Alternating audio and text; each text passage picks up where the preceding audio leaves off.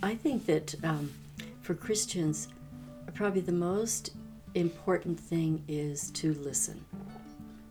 And to listen not just with ears, but with hearts, with eyes, with our minds, and to our life experiences.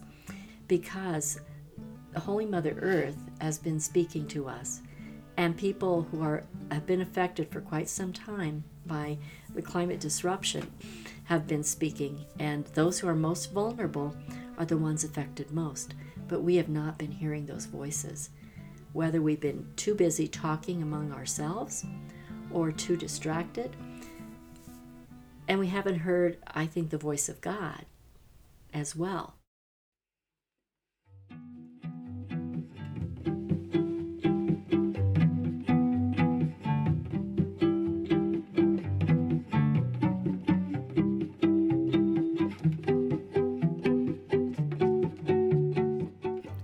Welcome to Shifting Climates, where we attempt to rehumanize the conversation on climate change. I'm Michaela Mast. And I'm Harrison Horst. Thanks for joining us.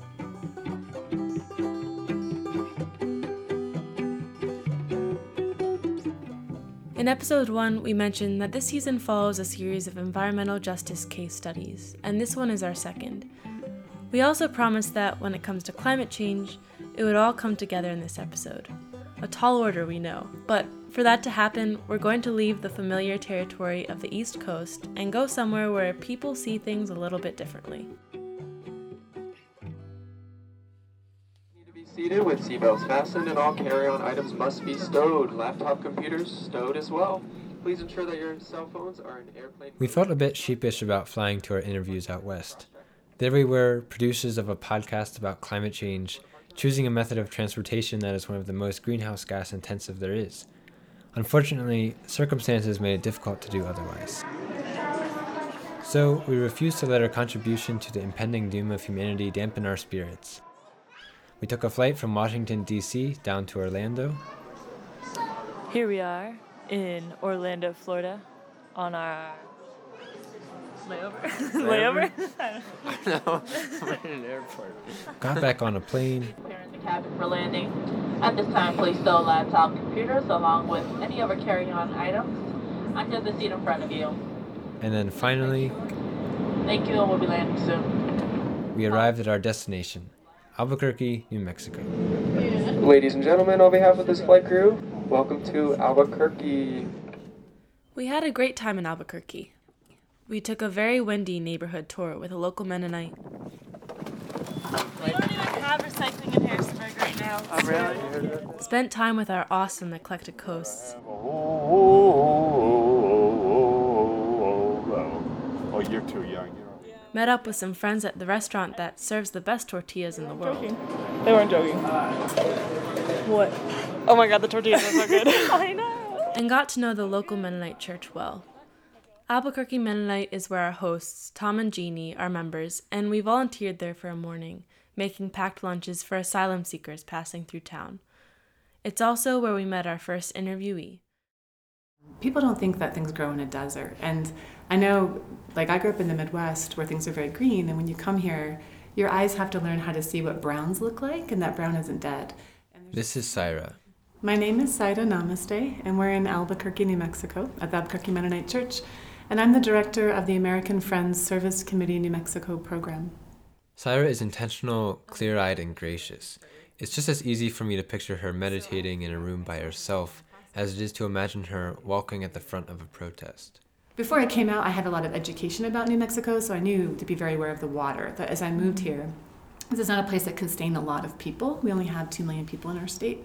And so I had to be very, very careful about the water. So the first thing I did when I moved here was switch my faucets to be low flow in all of my sinks and my shower and my toilet, and just making sure, like, the very first thing I taught my daughter is, like, okay, we've moved here and we have to be very respectful of the water. Saira did a great job of orienting us to the state of New Mexico, what it means to live here, what sorts of things the people of Albuquerque think about, a sort of Southwest guide for the East Coaster. But then I had to learn over time, like, well, what else does it mean? Like, how do I enter this space, and how do I ask permission, and how do I act as a guest on other people's land? Like, what does that mean?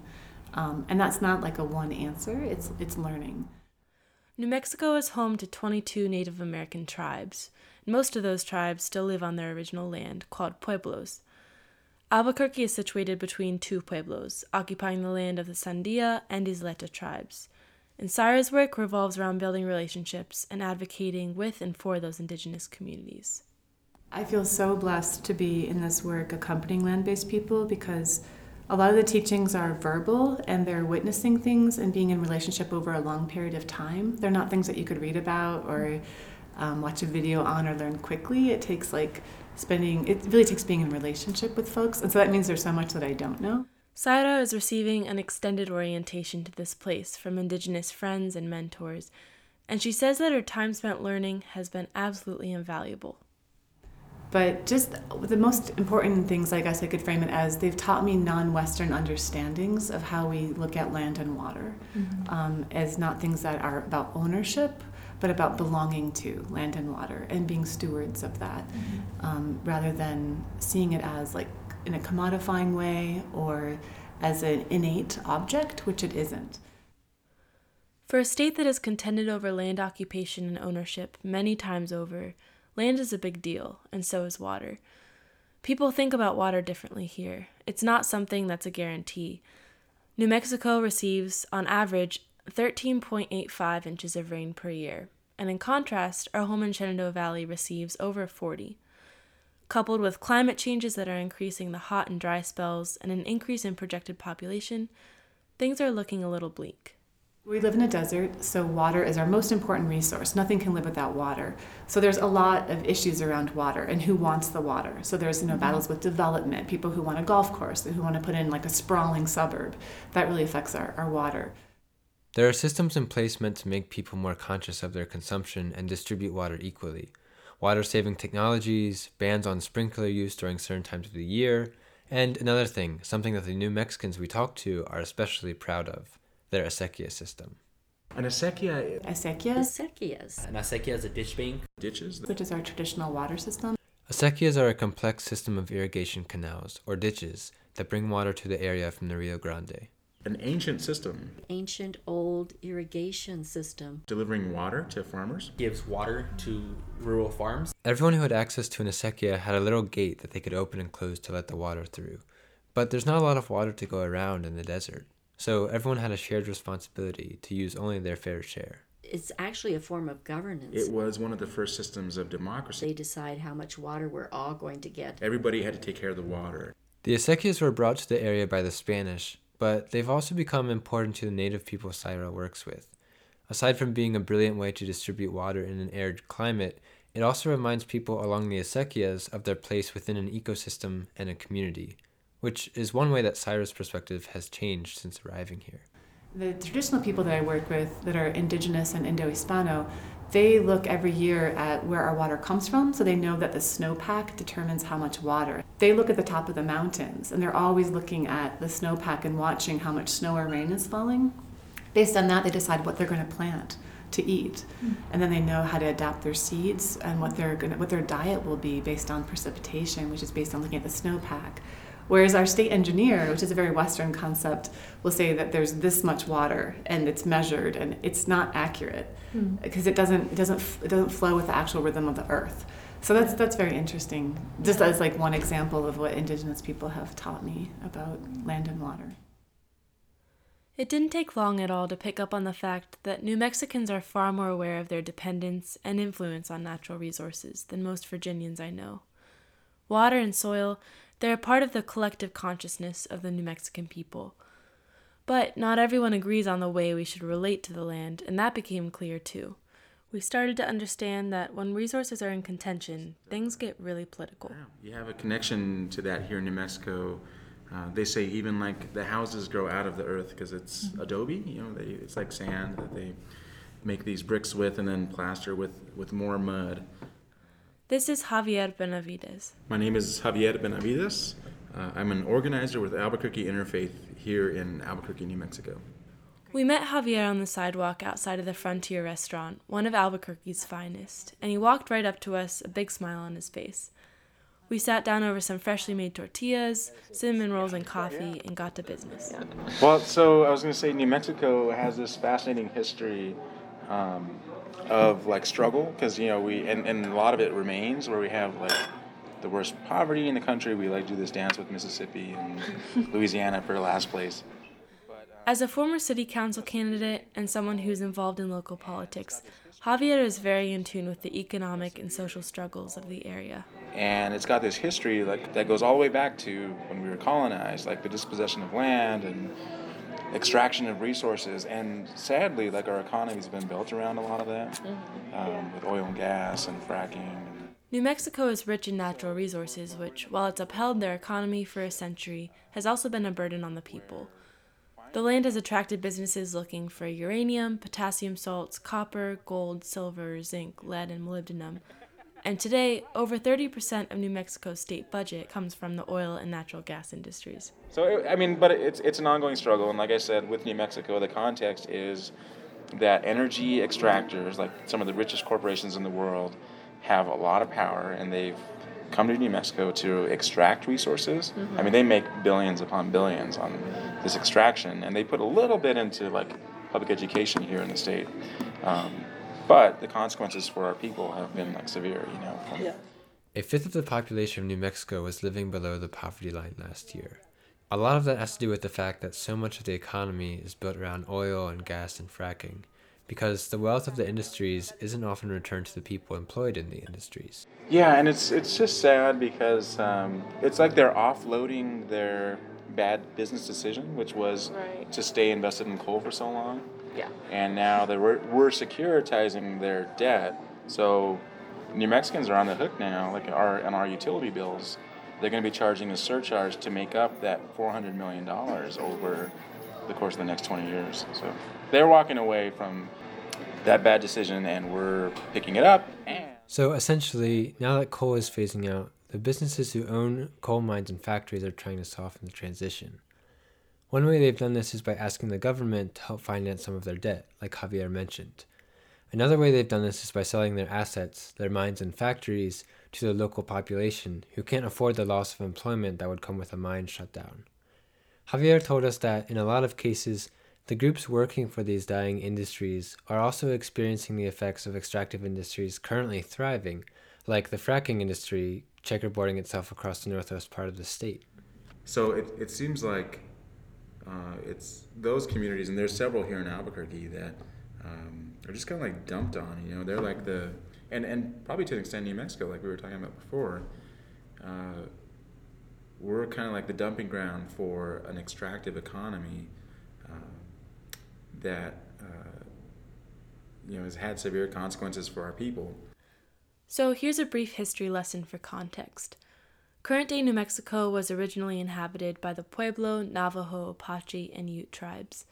And then in 1540, the first Spanish expedition arrived and occupied that land up until 1810, when Mexico gained independence and control.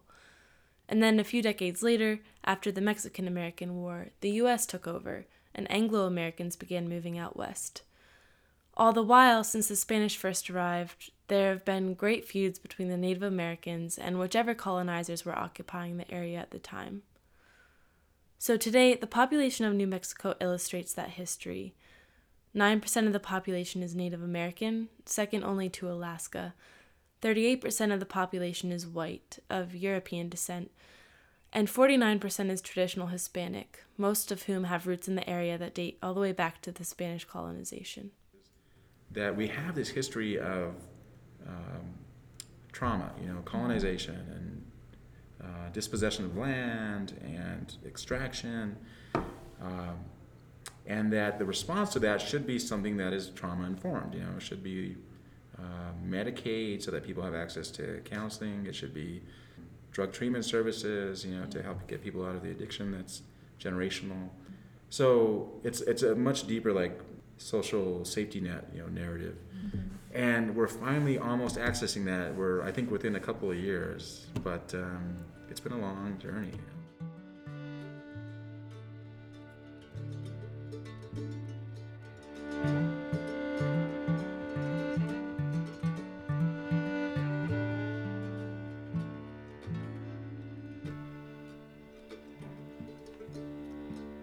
Later in his interview, Javier said that New Mexico is kind of like a microcosm of the world, and that's one of the reasons we were glad to visit. Battles over resources, huge wealth gaps, and a history of oppression and conflict, these are all things that are exacerbated by the changes in climate they're experiencing. But coupled with the heightened tension is also an energized response. Javier and Saira both are involved in widespread efforts for healing and bringing about a healthier home for the whole population. Which brings us to an interview with one of their friends and comrades. You already heard a little bit from her at the very beginning of the episode. To the point that some of our indigenous brothers and sisters have called parts of the state sacrifice zones. And actually some are calling the whole state a sacrifice zone even, because of some of the legacy pollution from uranium, nuclear, and now oil and gas.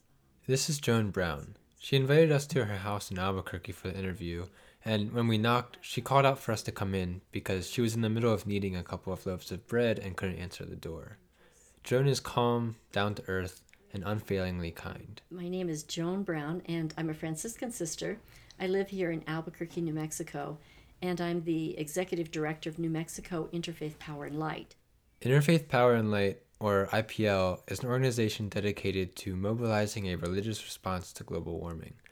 They have affiliated chapters in 40 states, and Joan is the executive director of the New Mexico affiliated program.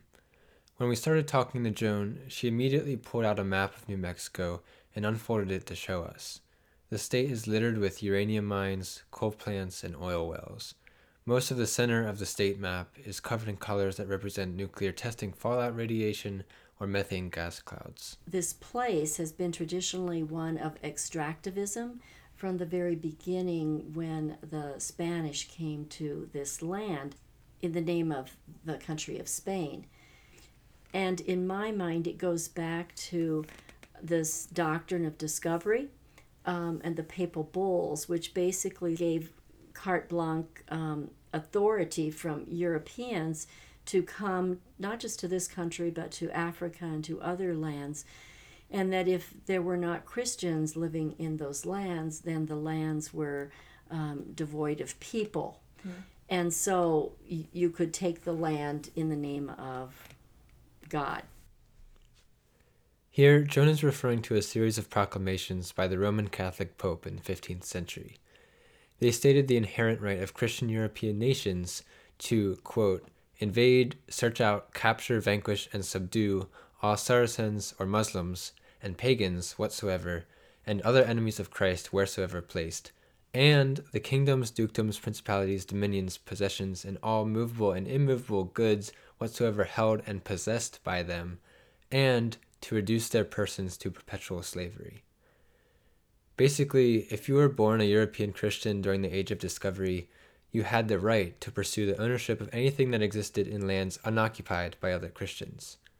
In the U.S., the idea that land belonged to the discoverer by right was later upheld by Chief Justice John Marshall in 1823, paving the way for the eventual colonization of the rest of the United States. Marshall's decision is commonly referred to as the Doctrine of Discovery. Because of that history, though, of colonialism, it's continued to play out in extractivism and extractive industries, whether that's the uranium industry, whether that's power companies that come in and then the energy is basically exported out of the state, or oil and gas industry. Joan is saying that mining corporations are comparable to colonizers. That the extraction of resources in New Mexico is just the most recent form of a worldview that seeks to profit from land without regard for the lives of its people. A lot of these companies are run out of offices in other states, so like Javier said, they come to New Mexico for the resources. New Mexico doesn't have those large companies stationed here. Most of them are in Texas or Oklahoma. A lot of the workers come from Texas. So it's really a difficult situation because we're economically dependent upon some of these industries at this point, even to fund our education and the budget of the state. Because a third of New Mexico's state budget comes from oil and gas, it's going to be difficult for the state to reduce its dependence on those industries because of the implications for the education budget, for instance. For that reason, one of IPL's main projects this year centered around the bill SB 489, the Energy Transition Act. So in this legislative session, we just passed the Energy Transition Act. We had worked on the increasing the renewable portfolio standard, which was about to expire in 2020 for, I'd say, 2 or 3 years, and did that all over the state and with real intentional reaching out to diverse communities and all of our faith communities to increase that as high as we could to match the Paris agreements at least. Joan and IPL have been advocating for renewable energy for years and with little success. But then in November, New Mexico elected a new governor, Michelle Lujan Grisham, and immediately everything changed. And so with that new governor, very quickly some things shifted, because she saw it important to increase the renewable portfolio standard. But related to that is the closure of a San Juan generating power plant and a coal mine in the northwest part of the state. That power plant is owned by PNM, that's short for Public Service Company of New Mexico, the state's largest electricity provider. They service over 500,000 customers in New Mexico, and for years they've operated a coal-fired power plant in the northwest corner of the state. Half of the station has already closed down, and the rest is planned to close in 2022. And it was going to close anyway, but it was a matter of how it would close and what could help with a just transition for the communities up there that are going to be left without the coal mine, which provided a lot of jobs. This is a story we've struggled with before, especially after our time in McDowell County, West Virginia. How do we handle the closing of coal mines anywhere in a way that is just and sustainable? So all of this got rolled into one thing, and so it became a compromise bill. And in a compromise bill, not everyone is always pleased with everything, mm-hmm. but it moved forward, and many people felt this is the best that we could do. So this bill, SB 489, ended up including a couple things. For starters, it listed an ambitious goal of 100% carbon-free energy by 2045 and substantial training for renewable energy laborers. But it also includes a financing plan for PNM to help cover some of their debts as they transition, as well as over $40 million in economic relief for the communities impacted by the coal plant closure. So they're doing some things to address the transition that the plant's employees will soon be experiencing. So, but the other thing I wanted to say, too, that I think is significant, when this bill was signed, the governor had a large gathering of all kinds of groups and organizations. But at that was the president of Navajo Nation and one of his councilmen. The Navajo that were there were asked to affirm the bill and its contents. But what was very important for me was that the day before this signing, they had met as a council and they had been debating whether they should buy another coal-fired power plant that was on Navajo land, Navajo Nation, plus the coal mine at Kayenta to feed the coal-fired power plant. To clarify, that's not the San Juan power plant. It's a different coal mine and factory in northwest New Mexico. As Javier mentioned, a lot of these coal-fired plants have been handed off locally in the last decade, in some cases to groups of Navajo. At Kayenta, over 90% of the employees are Navajo, so it makes sense that they would consider purchasing the plant. It's good for the Native Americans, who will be able to hold off unemployment rates and budget deficits, at least for the short term, and it's good for the utility, who won't have to hang on to stranded assets that are decreasing in value. But it's not a great long-term solution. And the day before, they decided, no, we have to stop. We've already devastated enough, and we can't do this. And part of what encouraged them to do that was the passing of the Energy Transition Act. So I think as we move forward in addressing climate change, we need to be very discerning, and as people of faith, we really need to be discerning and trying to do our best to act in justice and equity and just transitions. The Energy Transition Act required an incredible amount of coalition building from Joan and the others at New Mexico IPL. It's an important milestone for New Mexico, and in fact, for all of the U.S. There are only 4 other states that have passed 100% renewable plans. This was also the first time we'd encountered a genuine attempt by the government to make the transition away from coal a just one. But, like most pieces of legislation, SB 489 was far from perfect. And when we asked Javier about it, he had a lot to say. Yeah, I actually, I thought we could have gone a lot farther. And I was on the side of trying to push us not to just like cede our power right off the bat. I was working at an organization called New Energy Economy, and their vision, we saw a future where our energy and our electricity was not monopolized by this corporation, which is PNM. PNM is the utility Joan mentioned, the one who's closing the coal-fired power plant. But considering their history of extraction in New Mexico, Javier thinks they're getting off too easy. And he doesn't like the fact that the plan includes a mechanism for the low-cost financing of PNM's debt, or that it includes a place for corporate energy at all. So this bill, SB 489, was a negotiation with PNM, but it didn't begin to dismantle that corporate monopoly over our state's utility, our state's energy system. You know, I'm a minority. There were a lot of people who were supporting this bill, but I thought we should have gone a lot further, and by just kind of ceding our power to PNM, it locks in their ownership over all this for the next 20 years, so that's kind of a bummer. This is a legislative-sized case study of another question we've asked before. When it comes to climate change, how do we move fast and together, especially when you're talking about state politics where things already move so slowly? This being said, the reason Javier is so passionate about this bill is that he can visualize how an energy transition could be economically beneficial and potentially even healing for his state. So we're in the moment. We're in a moment right now, like a shift, where finally the opportunities to change that trajectory are like popping up. You know, with our energy transition, like we see a future where like we have so many assets that could really build our economy, like so we could do some really amazing things, but we have to like get over this hump of the entrenched historic extractive industries that wield so much power like in our politics. So far, we've been talking about issues that span New Mexico as a whole, the dichotomy that is a scarcity of some resources and an abundance of others in the Southwest affects the entire state. But we're about to zoom in and see what it looks like on the city level. And for that, we need some help from our hosts and Albuquerque guides, Tom and Jeannie. All right. So first, are we on the air? We're on the air. Oh my God. Both Tom and Jeannie carted us around town all week to show us the local scene. Jeannie and her Prius. So the mountains there are called the Sandias. And Tom and his pride and joy. So Buttercup is a 1974 Plymouth Valiant.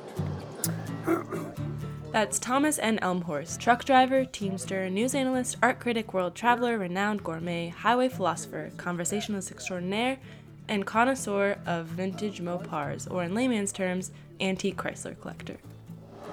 No, you feel the power surge from this six-cylinder engine, the G-forces sucking you back into the seat.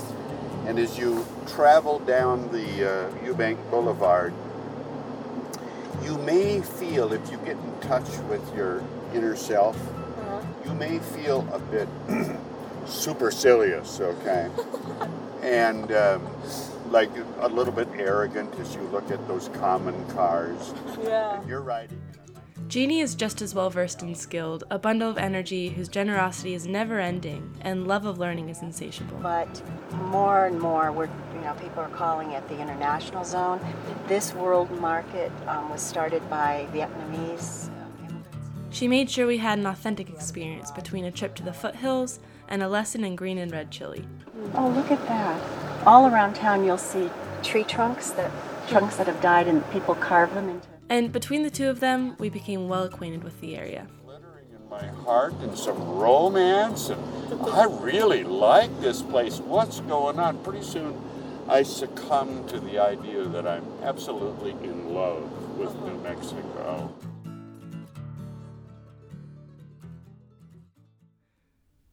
And after such a delightful detour, we've arrived at our next interview with an Albuquerque native who showed us yet another side of the city. when we talk about like rehumanizing or humanizing climate change, we got to look at climate justice and environmental justice. We found ourselves talking to a guy named Antonio Maestas.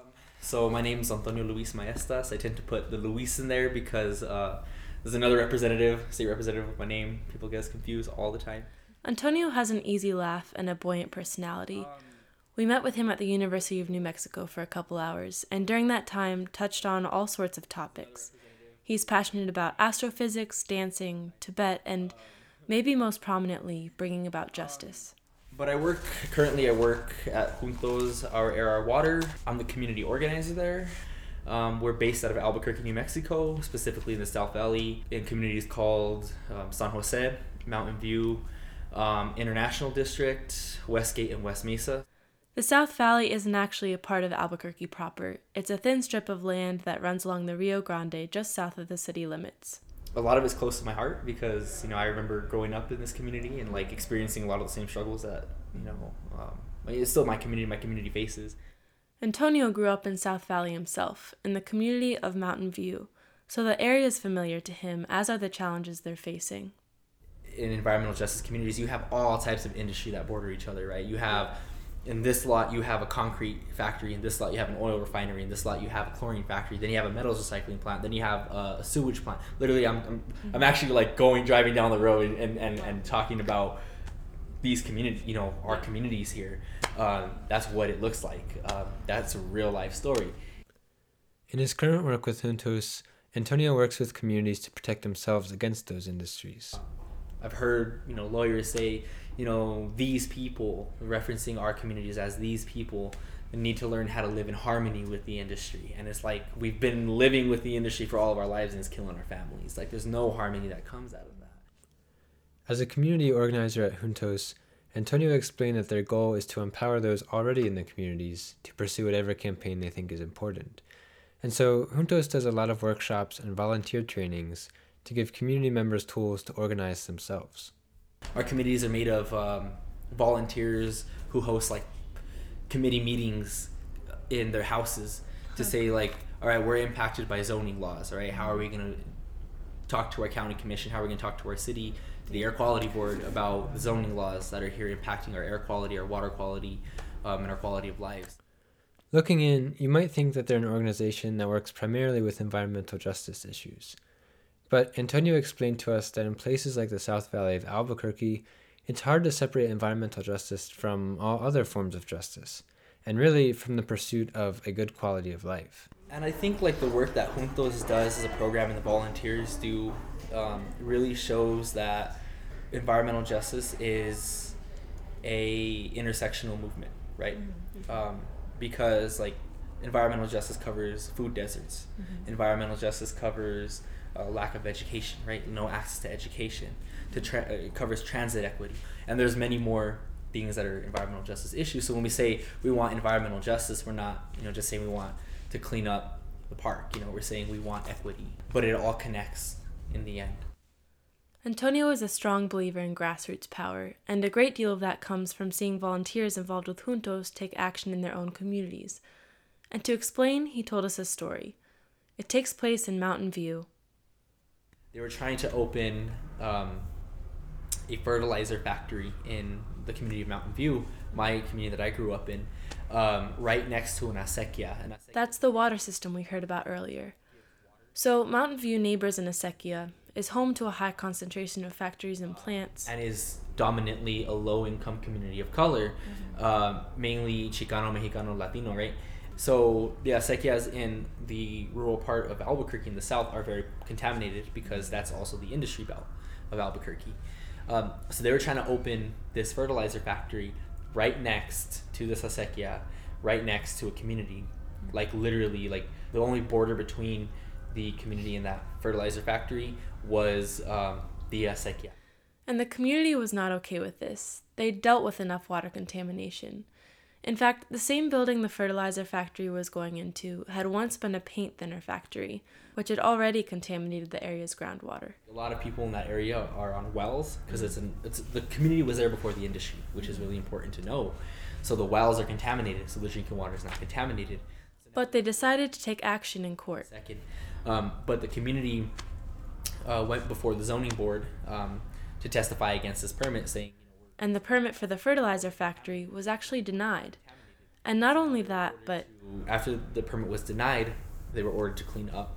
Not that company, but the company that was there before was ordered to clean up the plume, and now they use... The paint thinner factory, which had originally contaminated the groundwater, was forced to address the problem. And now they use the building to shoot movies, which is like pretty cool, you know what I mean? So it's like... This was a story of success indeed, and Antonio had more to share with us as well.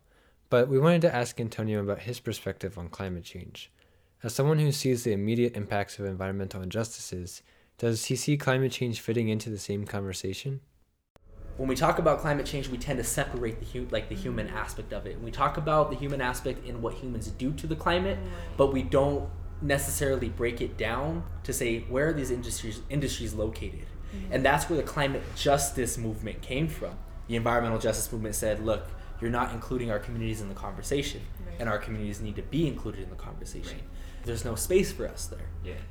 For Antonio, it's possible to advocate for climate change but remain ignorant of the justice issues that, for him, are a crucial part of the conversation. So we have climate change advocacy and climate justice advocacy.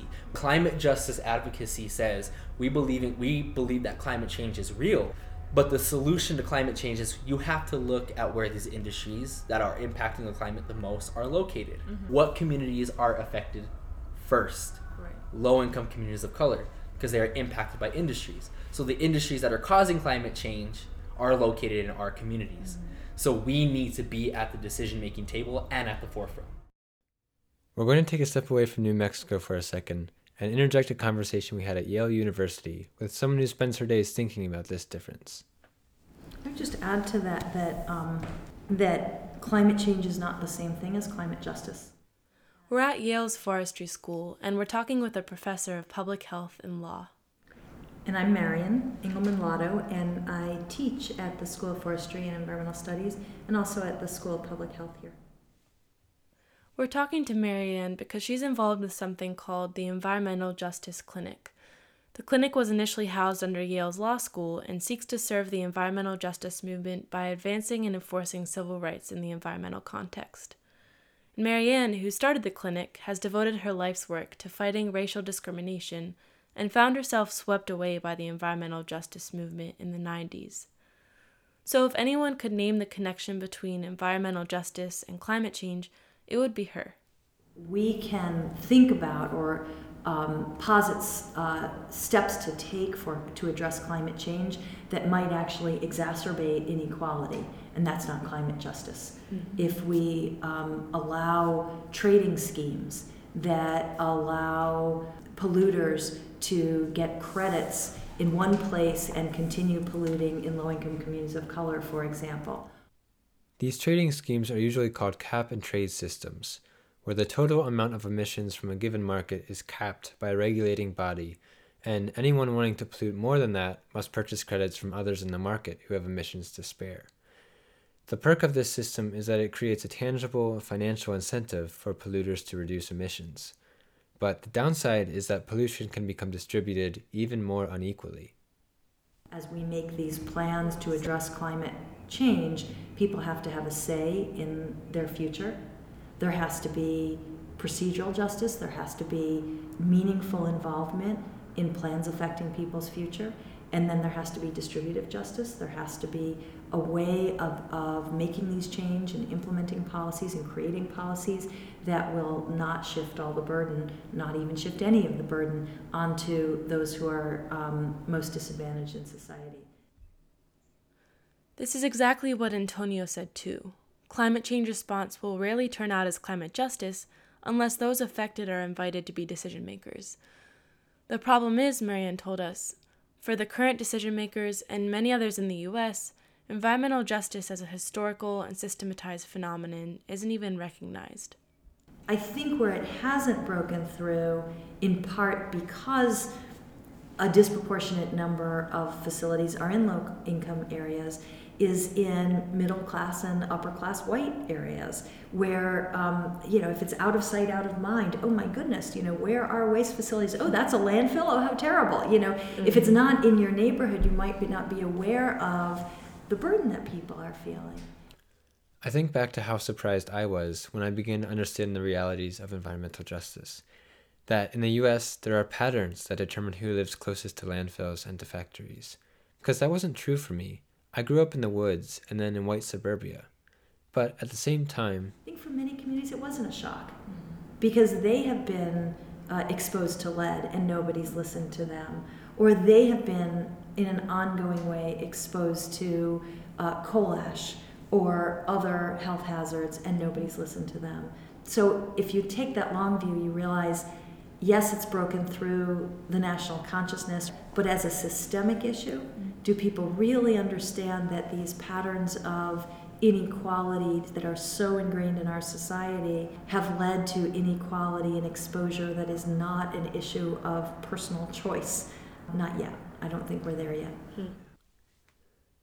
Out of everything that Marianne said, there's one phrase that sticks out to me: patterns of inequality. I think patterns could be the key here. Patterns are why Antonio can mentally drive down a street in the Mountain View neighborhood and list the factories there.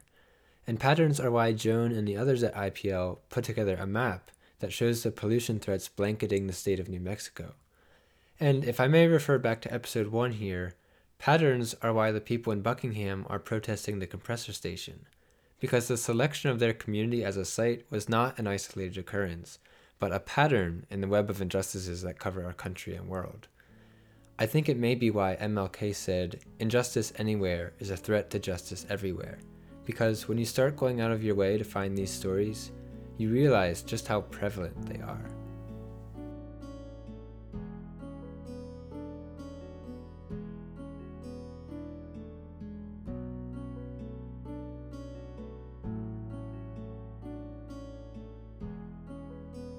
Prayer for the life of the world. Whichever way we turn, O God, there is your face.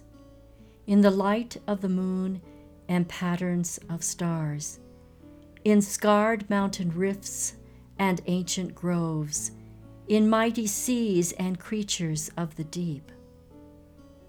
Whichever way we turn, O God, there is your face. In the light of the eyes we love, in the salt of tears we have tasted, in weather countenances east and west, in the soft skin glow of the child everywhere. Whichever way we turn, O God, there is your face. There is your face among us.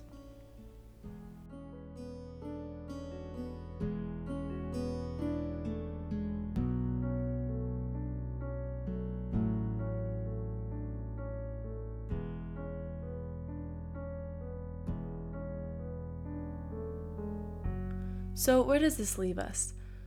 We know a little bit more about New Mexico's history, and we know that the retrieval and use of resources looks a lot like a power struggle in the American Southwest. We're continuing to learn that situations of environmental injustice aren't isolated occurrences. Even though they're on opposite sides of the country, Buckingham and Albuquerque belong to the same pattern of injustice. And we know that that pattern of injustice is related to climate change, that the community is feeling the heaviest impacts are on the front lines of each. But it took one more piece of conversation for it all to come together for us. And I look at extractivism as not just the resources, but also extracting the health of people, mm-hmm. the future possibilities in a land, the social health and well-being. We're talking with Sister Joan Brown again. It's a bigger kind of picture, but I see that it kind of goes back to this worldview that we need to have a paradigm shift on. Would you say that climate change and the effects of climate change are also an extension of colonialism? I would. I look at climate change, both locally but worldwide, that same kind of worldview is being played out now in kind of a maximum way, as there are island nations that are submerging people's lands, especially in Africa, that are becoming desertified, or the folks living in the arid triangle. There sometimes seems to be little compassion for that. So it's sort of like, well, those people aren't as important as we are. They may be expendable, which to me is another, like a contemporary view of what this colonialism is and what the doctrine of discovery was saying, that certain people are more worthy than other people. And the ultimate decision in that is who is going to live and who is going to die. And that's what environmental justice is all about, and climate justice too. We know that there's no clean way to extract and process coal, or to create steel, or to compress natural gas. And we know that the impacts of climate change are not distributed equally. So by developing those industries and neglecting to address climate change, we're telling the folks we've met in this podcast, like Veronica and her neighborhood in the suburbs of Chicago, Ella and the rest of Union Hill, Randy's family in McDowell County, and Durga's hometown in the mountains of Nepal. We're telling all of them, we're willing to sacrifice you and your people for the sake of our lifestyle. So I often say that with climate change, the biggest change that's happening or needs to happen is not in the climate itself, but in the climate change of the human heart. So again, we have found that the will to resist comes from within. Not everyone calls it the same thing, but it is undeniably spiritual, this thing that gives people hope in the face of devastation and in spite of brokenness. For both Joan and Antonio, spirit is the heart of resistance. And that's why I'm involved in Interfaith Power and Light and with faith communities in that spiritual place, because I think ultimately this is a soul crisis and a spiritual crisis. And so when you resist, there's a form of spirit in that. Because when you are resisting, you're not resisting out of hatred, you're not resisting out of bad intention and bad will, you're resisting out of love. The anger comes from love. That's where it becomes spiritual, because it is a part of your being, right? And we can work on whatever issues we're going to in climate change, whether it's food, the air, the coal-fired power plants, whatever. But if we're not being moved to change our worldview and our relationships, I mean, we're not going to get anywhere. But we're going, through tears, through difficult conversations, we're going to reestablish ourselves, and we're going to thrive, and we're going to prosper as people of color. We're going to move, and we're going to do it. For the long haul, that spiritual, religious foundation is vital and essential for what we're facing into the future. So when I say spiritual, I mean the resistance is healing us from within.